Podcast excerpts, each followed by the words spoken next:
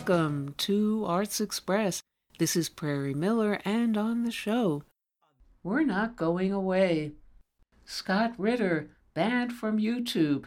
The renowned Deep State Investigators show is dismantled and disappeared for daring to present other than U.S. state and media controlled insights.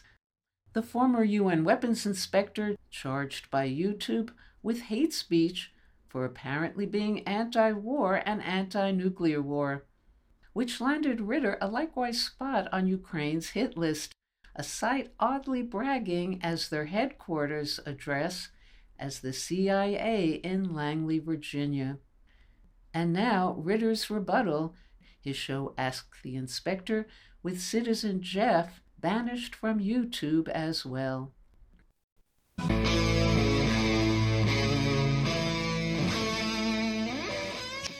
Have there been any attempts by big tech or the government to censor your views about Ukraine? Yes, yes, yes.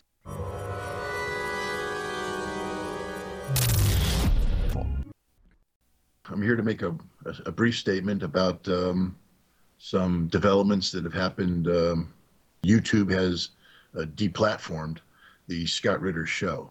Uh, for those of you who aren't are unaware of what the Scott Ritter show was, it was a, a collaboration between myself and uh, Live, a uh, very popular, some would say controversial, uh, Russian uh, media outlet. Uh, but you know, controversy, if it's informing you, if it's uh, if it's you know provoking thinking, if it challenges um, you know mainstream narrative, is is, is never bad.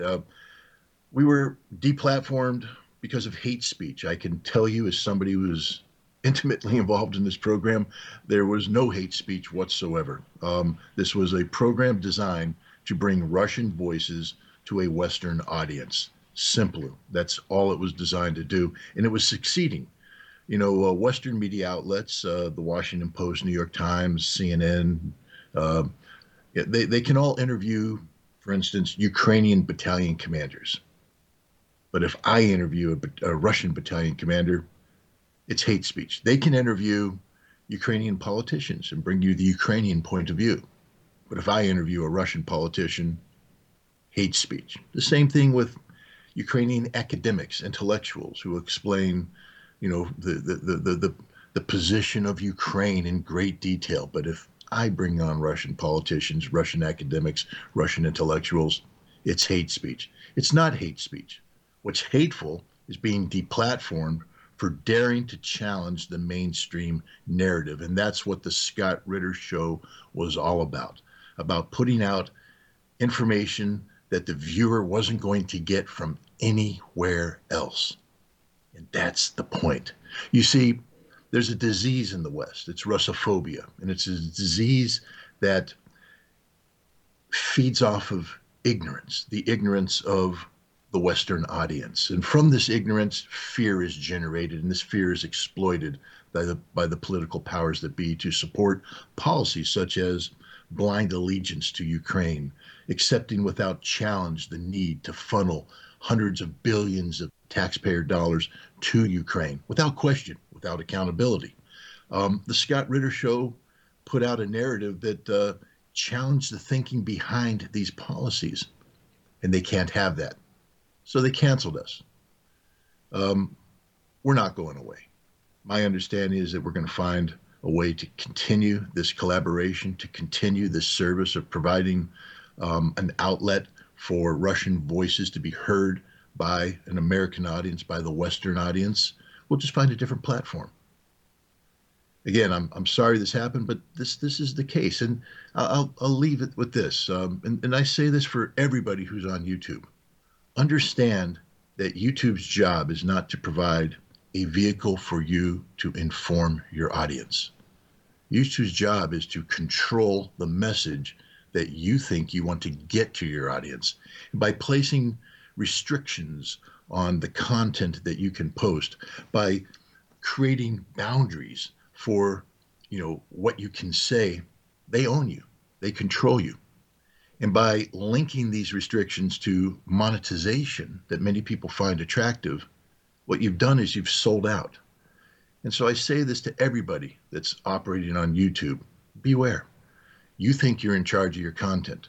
You're not, because in order to stay on YouTube, you have to make a lot of compromises that you normally wouldn't make, but you have to make because you've sold out for the money, you've sold out for the influence. Don't sell out for those things.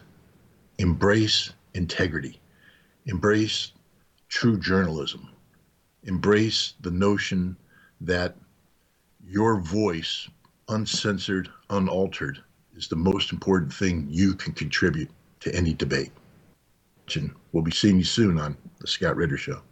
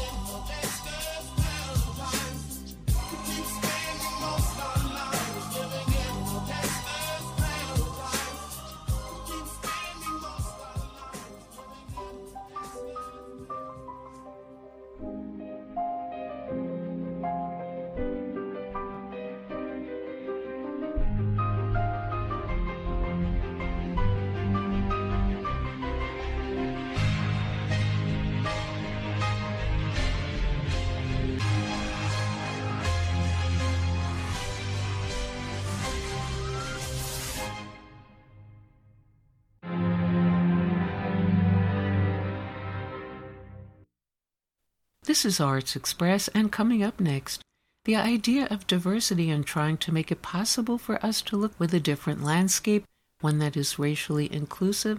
That's a big part of my journey as a comedian and what I want to bring forth.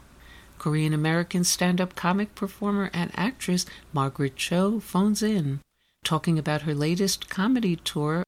And Cho sums up about herself I see somebody I see a beautiful woman who has been through everything to hell and back, and I show my scars proudly.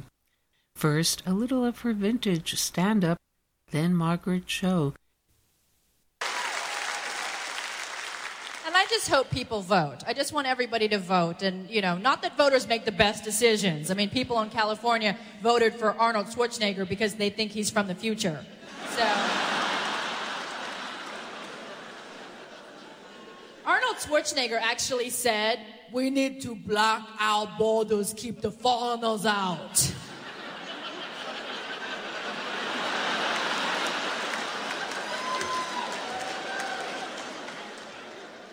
oh, now that you're in, f- everybody else. I get it. I just hate this whole illegal immigration debate. It's just racist. I mean, California is Mexico.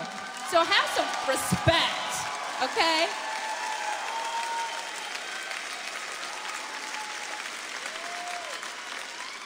It's just weird. Like, if you're not a Native American, you are some kind of illegal alien. That's, that's what you are. If your family came over on the Mayflower, well, that makes you a wetback.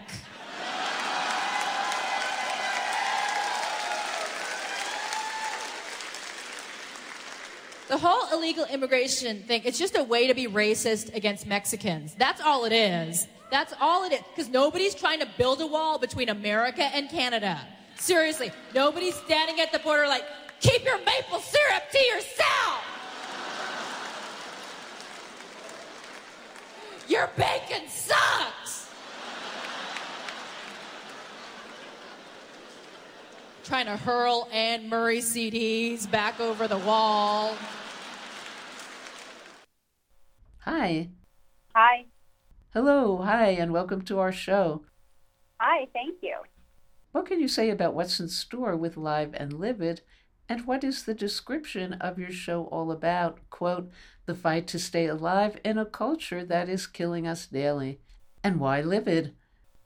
Well, I am uh, excited to be on tour again, so that's the live part. And Livid is has um, it's a time for really being outraged about the lack of women's rights, the lack of uh, body autonomy for people who have uteruses. This is a very big problem. There's a huge problem with, um, there's so much real fury that I have for the loss of our rights and my rights as a queer Asian American woman. So it's really a, a terrible time. And so it's a good time to be livid about it. And what is the description of your show all about? Quote, the fight to stay alive in a culture that is killing us daily. Well, it's true. There's, um, you know, murders happening to people voting at the gas station for, uh, you know, this is like a, a beautiful art form that's somehow worthy of murder, worthy of death. It's so upsetting. Um, so the way that uh, we're like seeing this rise in violence against Asian Americans, violence against women, you know, it's like a very horrifying thing to watch and see happen and not do anything about it. What what what we have to do is fight it. And I wanted to commend you for not talking about your film work during the strikes so, what are your thoughts about the ongoing strikes, both professionally and personally? It's so important to really stand up for our rights. I think people forget that workers are the most important part of this equation, that we have the power. We always have the power. And to remember that. And the strike, uh, you know, is really inspiring also with the incredible solidarity with the Writers Guild and IATSE. We have um, such a huge influence on the way this is going to go forward. And, you know, we, we have each other, and this is really powerful. And I'm out there on the picket lines, and it's also great to be able to see people that we know uh, that we haven't seen for a while. So it's a, a fun thing socially as well as important for our cause. And what do you feel can be done to resolve the strikes and prevail against the movie companies? Well, it's just very basic to give us the basic needs that we we can to make a working living wage in our profession. And that is very little to ask, I think. It's also very little to ask for the right to our own image, um, which is so basic. Like we should have the right to our own face and body if we're going to be on like on the street, whether whatever part that is, you know, and that's um, something that needs to be negotiated every time it happens, not once in perpetuity, which is uh, ludicrous. So we're asking for very basic stuff, and I think it should be given very easily, but it's obviously a fight. And how do you go about creating comedy out of the troubling world today? I think it's about, yeah, it's about seeing what is valuable about the moment, seeing what is um, really happening underneath the bias and underneath kind of like the our, even our own opinions about what it is and trying to dismantle it all. I think it's really the the effect of comedy is uh, almost um, an X-ray to see what's going on underneath. That's what my hope is. Now, one of the big issues of the strike is using AI images of actors and not paying them for that. What are your thoughts about an AI image of you that could end up on the screen?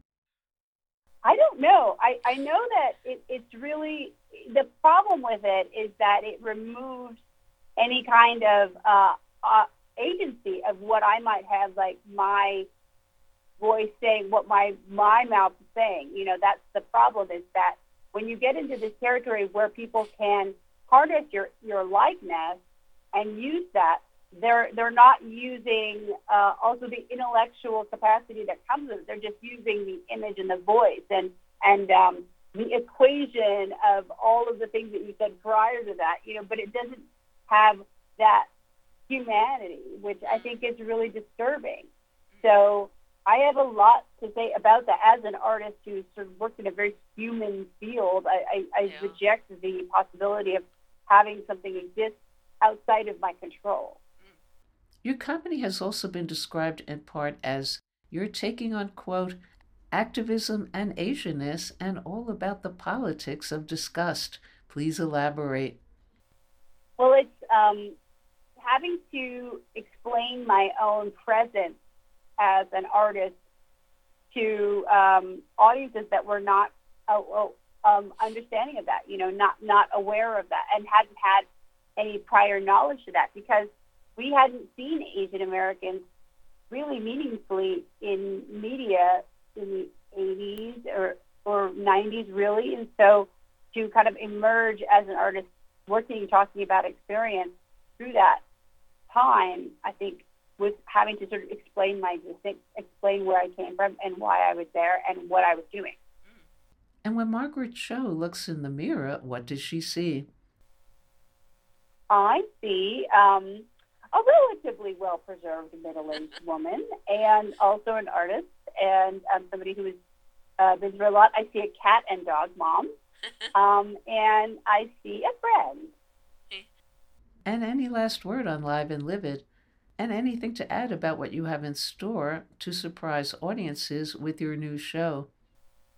I'm really, really excited to go out and perform again. I'm thrilled that I get to do it in uh, the way that I got to do before the pandemic. So now I'm sort of reaching this time of, I wouldn't say normalcy, but it's definitely uh, back. Live performance is back, and so I'm grateful to be part of it. I think that it's just um, that I really love doing this, and that I, I have uh, been doing this for 40 years, and so this show celebrates that, which I think is a very long time, but it also, in a way, it isn't. So I'm glad to be out there doing it. Okay, well, thank you so much, Margaret Cho, for joining us on the show. Wonderful. Thank you. Bye. Bye.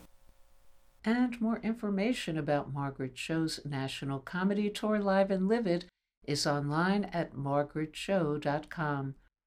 And now, in the Arts Express screening room, Move Over Oppenheimer, director Jayne Loader, in a conversation about her 1982 devastating documentary the Atomic Cafe, as timely today as ever. A darkly humorous collage of government propaganda alarming misinformation about nuclear war.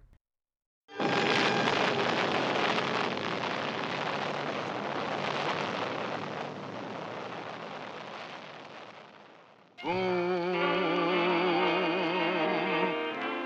Something exploded down inside and rushed tears up in my eyes. Oh, yes, I have that funny feeling. I guess it's my atomic love for you. Our artillery and our tactical air force in the Pacific are now equipped at this moment with atomic explosives which can and will be used on military targets with precision and effectiveness. Hi, this is Jack Shalom. Back in 1982, saw the release of one of the darkest, most horrific, and yes, funniest documentaries ever made. I'm talking about the film The Atomic Cafe, which was a head spinning stew of actual atomic age propaganda of the 40s, 50s, and beyond crafted from government produced educational and training films, newsreels, advertisements. The film exposed the vast propaganda machine that the US state uses to deceive and market its insane atomic policies. Now it's in re release, and I think more relevant than ever. And I'm very happy to be speaking today with one of the original directors of the Atomic Cafe, Jayne Loader. Hi, Jayne. Hi, Jack. Thanks for inviting me. Jayne, for someone who hasn't seen it yet, how would you describe the Atomic Cafe and, and where does the title come from? The title comes from a shot of a bar called the Atomic Cafe that is in Arco, Idaho. Of course, now there are atomic cafes all over the world. And the movie I would describe as a, a, collage of propaganda, music, all about the atomic bomb. And there's no narration, uh, there's no uh, voice of God. It's all put together to uh, make a point just through the editing. How did the film come about in the year 1982? Well, it actually started in 1976. We Uh-huh. released it in 1982, but it started out with my partner Pierce Rafferty, who found a book, a, a pamphlet of like 9,000 uh, US government films. And he started going through it and saying, wow, you know, this is interesting. I've never heard of these things before. So he and his brother, the late Kevin Rafferty, um, moved to Washington, D.C. to try to look at some of these propaganda films in the archives. And I came on board about six months later in early 77. And it was only after we started looking at hundreds of films produced by the government that we zeroed in on at- the atomic issue. Well, when I was watching the film this time, so many of the segments struck me as absurd Saturday Night Live type sketches that I thought maybe you had recreated some of them in the studio. Was all of that footage used actually from government and TV and news film stock of the time? Yes, it was. We didn't recreate anything. These poor boys will shed their innocent blood in a war that this country is provoking. Get a load of that. Asiatic people all want the peaceful establishment of native regimes without the interference of United States troops. Only communist countries can guarantee you peace. Why don't you go live in a communist country then? Did you blow your top on a street corner there? You look pretty well off, sister, to be tearing down the country that gives you freedom of speech. We're living in a country that's the finest place on earth. But some folks don't appreciate this land that gave them birth. I hear that up in Washington they're having an awful fuss. Cause communists and spies are making monkeys out of us. You juxtapose propaganda clips with other video and audio that kind of contradicts it. Could you talk a Yeah. little bit more about the, the form of the film? Yes, we did juxtapose real footage with propaganda, and you can see it especially in like the segment where uh, the soldiers are going to the atomic bomb test, and you see them being oriented by this guy who tells them not to worry. There's not going to be any danger to charging into the mushroom cloud. And then you see, of course, the real footage of the men coming up out of their foxholes after the bomb goes off and charging straight into the mushroom cloud. So that's the kind of thing we tried to do throughout the movie to juxtapose real events with propaganda. You are here to participate in an atomic maneuver. This is not a haphazard maneuver. Careful planning for it started months back. Watched from a safe distance, this explosion is one of the most beautiful sights ever seen by man. You're probably saying, so it's beautiful. What makes it so dangerous? Basically, there are only three things to think about blast, heat, and radiation. Radiation, this is the one new effect obtained by the use of an atomic weapon. Truthfully, it's the least important of the three effects as far as the soldier on the ground is concerned. You can't see radiation, feel it, smell it, or taste it. Film badges and dosimeters issued to you enable the radiological safety monitor in your unit to read the amount of your exposure. The radiation level may be high, but if you follow orders, you'll be moved out in time to avoid sickness. Finally, if you receive enough gamma radiation to cause sterility or severe sickness, you'll be killed by blast, flying debris, or heat anyway. Well, that's the story. Don't worry about yourselves. As far as the test is concerned, you'll be okay. It's hard to know whether to laugh or cry at some of this. Some of it is so ridiculous, and yet people still repeat the same lying talking points. It's kind of remarkable, for example, that people will still claim that the dropping of the A bomb saved millions of American lives. Yes, and you know, we know some of those people, and we have, in fact, when we had our opening night in New York City, my partner's uncle, who was at the screening, and he was so mad at us because he thought that the atomic bomb being dropped on Japan saved his life. So um, he thought we had done a bad a bad thing. Even though Eisenhower, who we think might know something about that, had admitted that the bomb wasn't necessary at all, that the Japanese were about to surrender. And historians often argue that even if the Hiroshima bomb was necessary, the Nagasaki bomb was definitely not. That that was um, just to uh, frighten the Soviet Union and keep them uh, from invading, coming down, and trying to take over in that area of the world.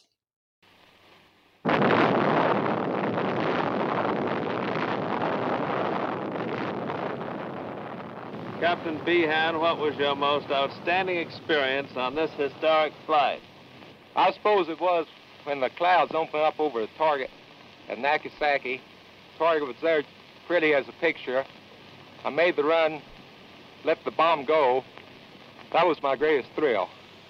A lot of the men who were involved in the project were, you know, they were very innocent. And uh, I don't think they really realized how different it was to drop a, an, an atomic bomb than it was just to drop a bomb, which they were used to doing and they'd been doing, you know, for years.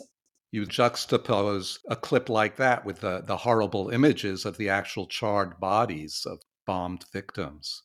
Yes, um, you, you really get to see some of the reality, though we did not use the most shocking footage that is out there. Um, you know, there were hours and hours and hours of footage of the uh, the people of Japan and the effects of the atomic bomb. You know, not just on their homes, but on their bodies.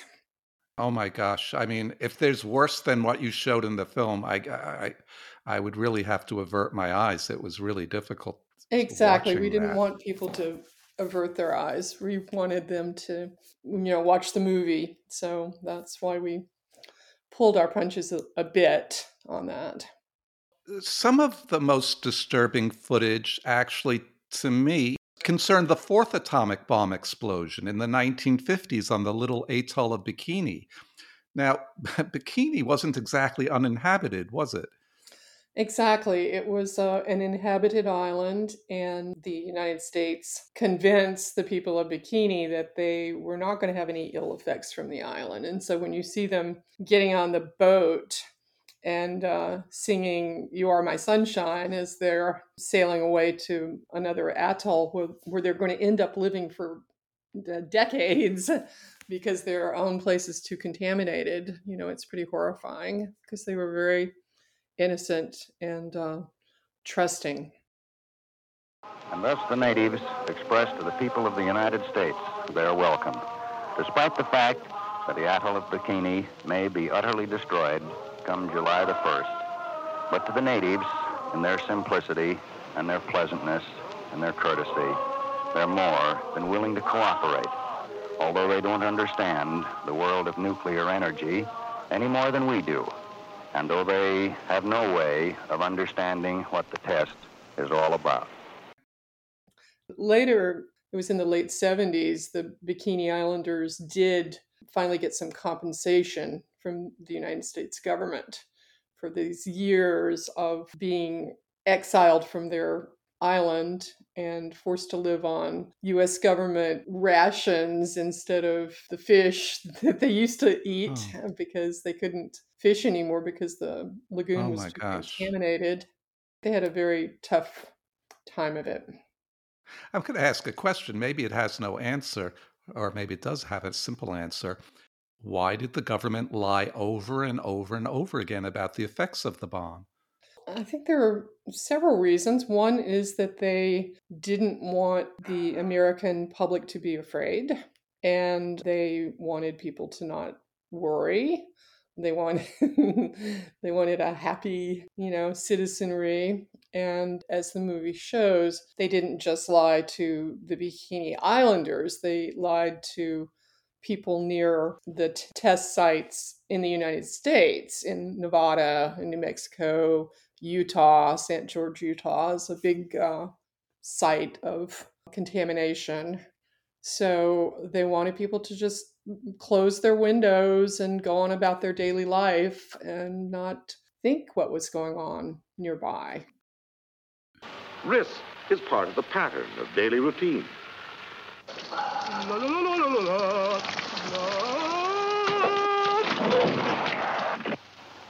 Some of the falsehoods circulated about radiation effects are trivial but upsetting. And will eventually result in a race of bald-headed people. Imagine yourself with no hair. And that's not all radioactivity will do. It will... Enough exposure to radiation will cause loss of hair. The treatment, if you'd insist, would be symptomatic. A toupee. But the condition would only be temporary. Your hair would come back. Same color, same cowling. Which puts the finger squarely upon one of the major fallacies in the public attitude toward atomic weapons. It's the fallacy of devoting 85% of one's worrying capacity to an agent that constitutes only about 15% of an atomic bomb's destroying potential. And that's unsound. Doesn't fit. And every time I drop a piece of soap in the shower, I think about in Atomic Cafe, la la la la la la, and he's risking his life every time he goes into the shower. I'm no communist, and I'll tell you that right now. I believe a man should own his own house and car and cow. I like this private ownership, and I want to be left alone. Let the government run its business, and let me run my own.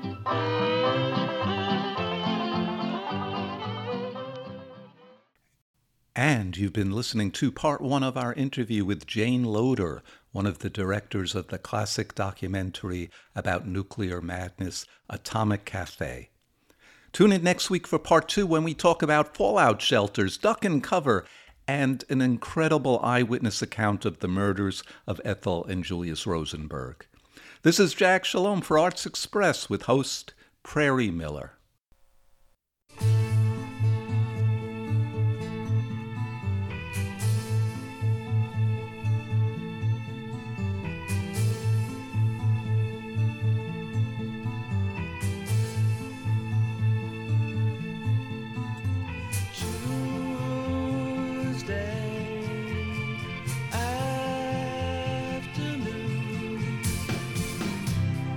Just beginning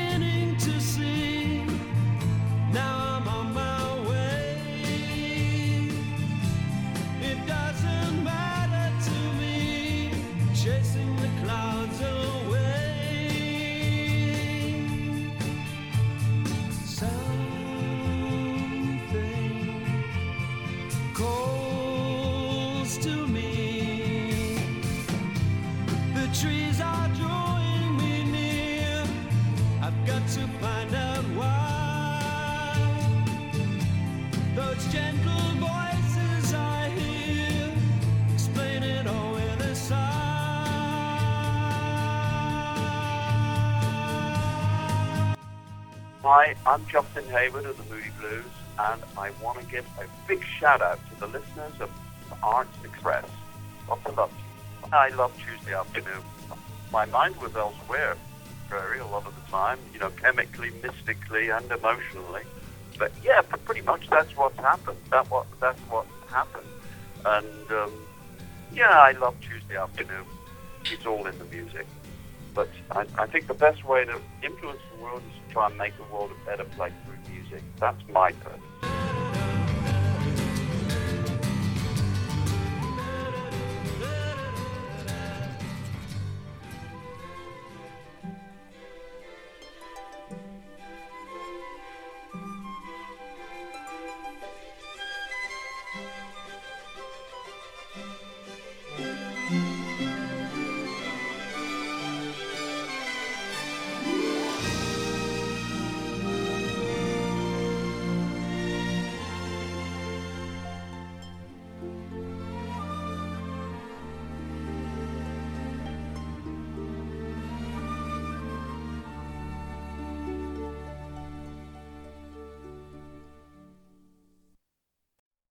And we'll go out now on the show with Arts Express correspondent Brett Gregory at our UK desk, delving into the controversial subject of biological destiny as manifested in the aging women in British film, or perhaps their absence, with connections to Euripides, Aristophanes, Freud, Orwell, and Simone de Beauvoir.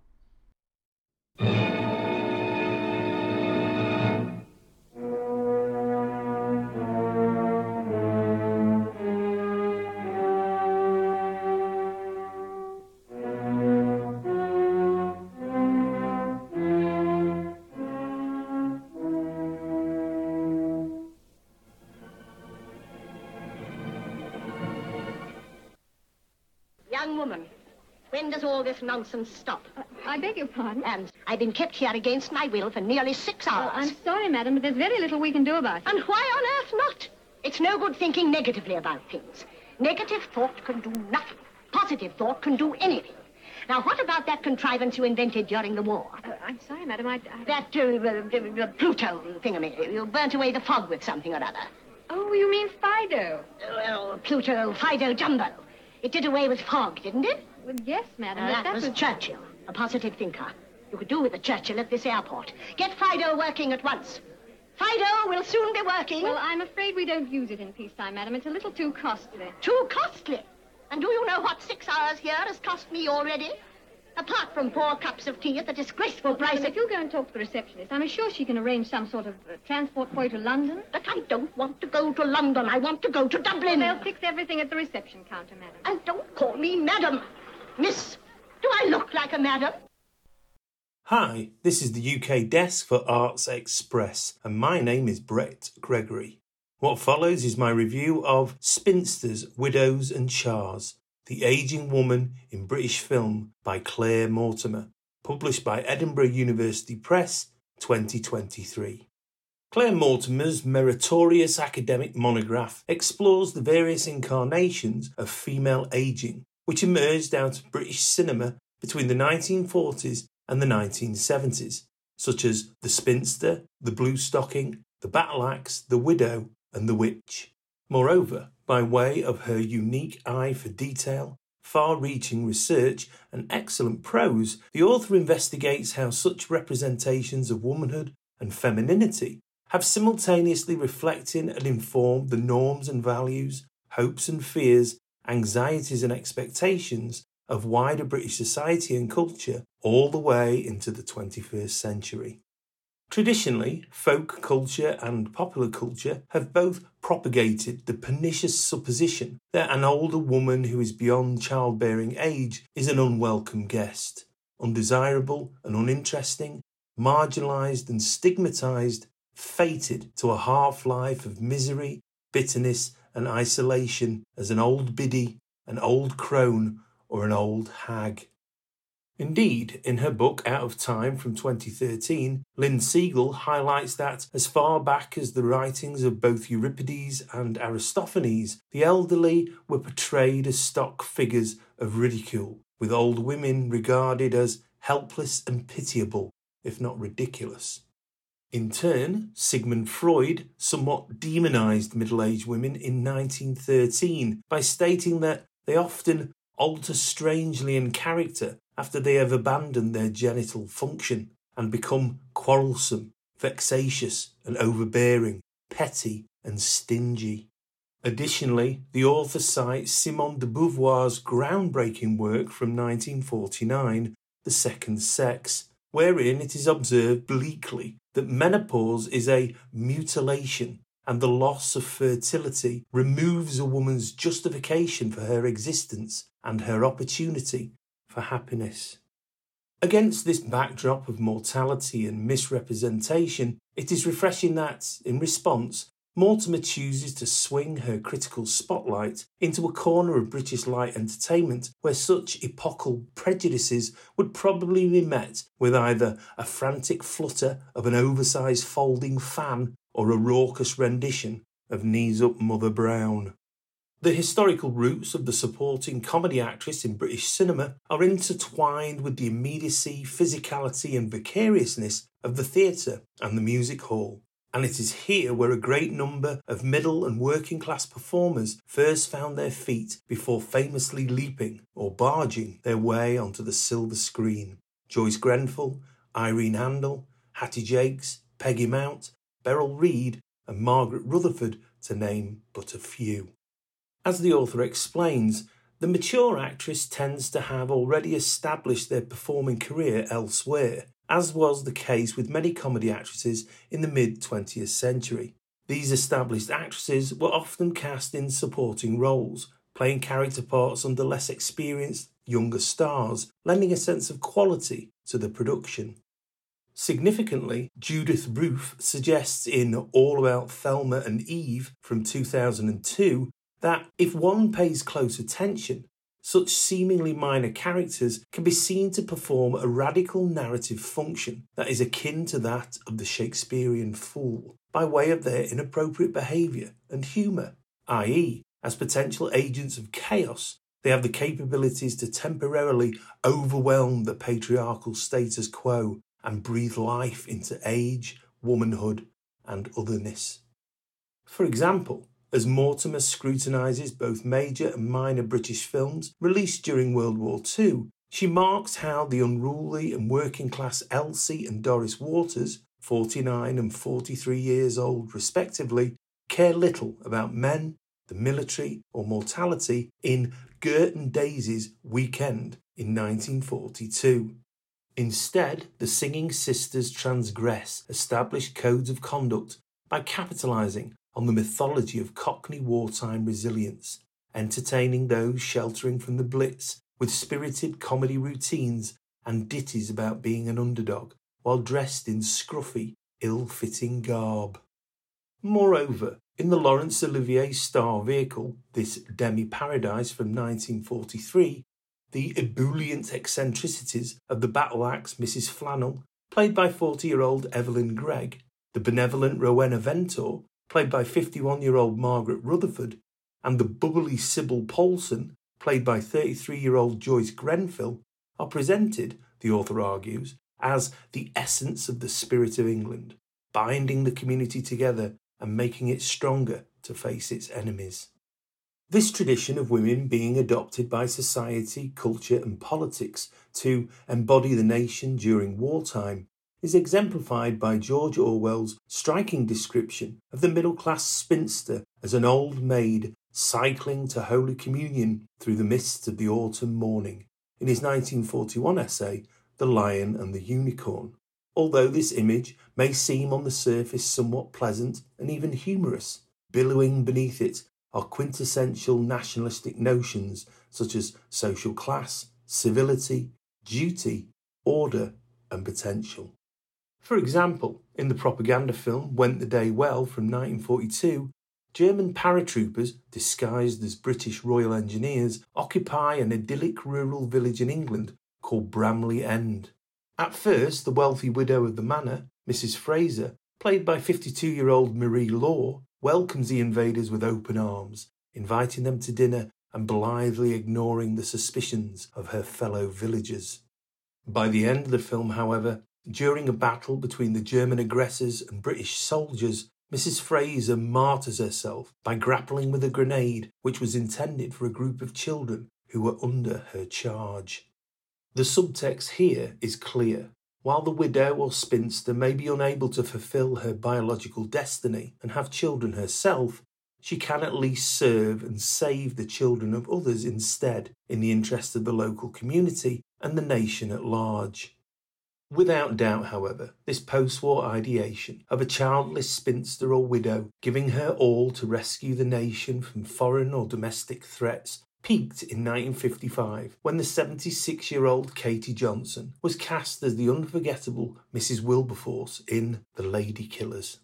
In many ways, her role in this gothic comedy is reminiscent of a fairy godmother, in that her otherworldly, old fashioned house and habits, her reticence and resolve, are preternaturally impervious to the malevolent machinations of Alec Guinness's gang of criminal patriarchs.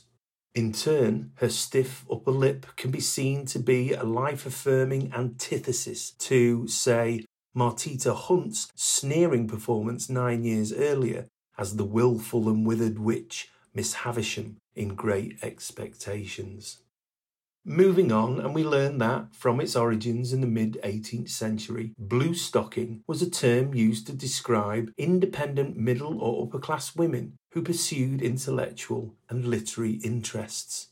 This moniker was not proffered as a compliment, however, particularly from within male social circles, but instead was employed to deride such women as eccentric, unsexed, and unnatural. Nevertheless, as Virginia Nicholson notes in Singled Out from 2008, one of the consequences of the casualty rate of the First World War was that there was greater need for middle class women to establish a professional identity as an alternative to marriage. Thus, there was a steady increase in the number of women entering higher education in the interwar period, with academia offering a haven for the ambitious and educated spinster. In turn, alongside nursing, Mortimer draws our attention to the fact that, over these decades, the conventional career path for a middle class spinster was the teaching profession. This said, however, the proposition of an independent, educated, and aspirational single woman being in direct competition with her male counterparts for financial and cultural capital did not sit comfortably in the popular imagination at the time, and, as a result, it was regarded with suspicion and distrust. Indeed, Alison Oram's PhD research in 1996 into the portrayal of unmarried female teachers between 1900 and 1939 discovered that they were generally regarded as either an unfulfilled celibate, a predatory lesbian, or as a militant feminist man hater. Consequently, the spinster teacher began to be misreported in post war British cinema as a dysfunctional and ineffective figure whose school is dangerously cut off from the rest of the world. This is most apparent in the first two of the St. Series of films The Bells of St. Trinians from 1954 and Blue Murder at St. Trinians in 1957 wherein an hysterical and hedonistic free for all at an all girls boarding school comically confirms the fears and anxieties of the British establishment. To make matters radically worse, or better, depending on your point of view, the pupils' illicit exploits are instigated by the grotesque queerness displayed by the school's frumpy headmistress, Miss Fritton, played with aplomb by the 50 something Alastair Sim in drag. The author reminds us that fears about progressive society and the need to protect the morals of the young continued apace during the swinging 60s when, amongst many other indelible events, obscenity trials were launched against, for example, D.H. Lawrence's Lady Chatterley's Lover in 1960, the art exhibition Lovers and Romances by Stas Paraskos in 1966, and the infamous School Kids issue of Oz magazine in 1971. It should be noted here, however, that 15 of the highly popular Carry On films were also produced and released throughout this decade. Their salacious schoolboy storylines, purient end of the pier punchlines, and general run of the mill misogyny barely registering on the Richter scale of national scandal. Nevertheless, according to the tabloid press, the UK as a whole seemed to be on the edge of a nervous breakdown on a weekly basis, constantly wrestling with its own moral indignation while a new immoral world order began to rise and head towards the future. Indeed, it was from out of this swirling socio political climate that probably the most incendiary spinster teacher of them all stepped forward. Maggie Smith played the lead role in The Prime of Miss Jean Brodie in 1969 at the age of 34 and went on to win the Oscar for Best Actress. Her intricate and impressive portrayal as an ideal career woman, bristling with intellect, articulation, and confidence, captivated not only her pupils but also her male colleagues. In turn, what surprised and excited the modern audience at the time was that she appeared to offer up a credible alternative to the somewhat mummified representations of lead women from the past, i.e., a genuine feminist role model who was ambitious and in control of her own destiny. Tragically, 1969 was still too early for such a character arc to reach fruition, however, when, in the final quarter of the film, it is revealed that Miss Brodie is, in truth, a self centered arch manipulator with fascist sympathies, an enemy of the people. It would thus take mainstream British cinema another 14 years before it was mature enough to finally put forward a progressive representation of a blue stocking, which the public could unanimously support, when, aged 33 years old, Julie Walters memorably stumbled through Michael Caine's door in Educating Rita. Claire Mortimer's Spinsters, Widows and Chars, The Aging Woman in British Film, is a truly wonderful book, which delivers so much more than this review can articulate within the space and time allowed. In many ways, it can be understood as pure academia, in that it critically addresses a sorely neglected area of research with such diligence and enthusiasm the reader cannot help but become more aware of and interconnected with the history, society, and culture which surrounds and flows through them. As a consequence, it is an invaluable contribution to not only feminist screen studies in particular and cinema studies in general, but to the study of Britain and Britishness as a whole. This has been the UK Desk for Arts Express, and I've been Brett Gregory, an independent screenwriter, director, and producer based in Manchester in the UK. I enjoy promoting Northern intellect, Northern passions, and the Northern accent. You can email me at brett at seriousfeather.com Visit my website at www.seriousfeather.com or search me out on social media as surprise surprise serious feather. Cheers. And that's all we have time for today on Arts Express Expression in the Arts. And if you'd like to express yourself too, you can write to us at theradiogoddess at gmail.com. Until next time, this is Prairie Miller leaving the station.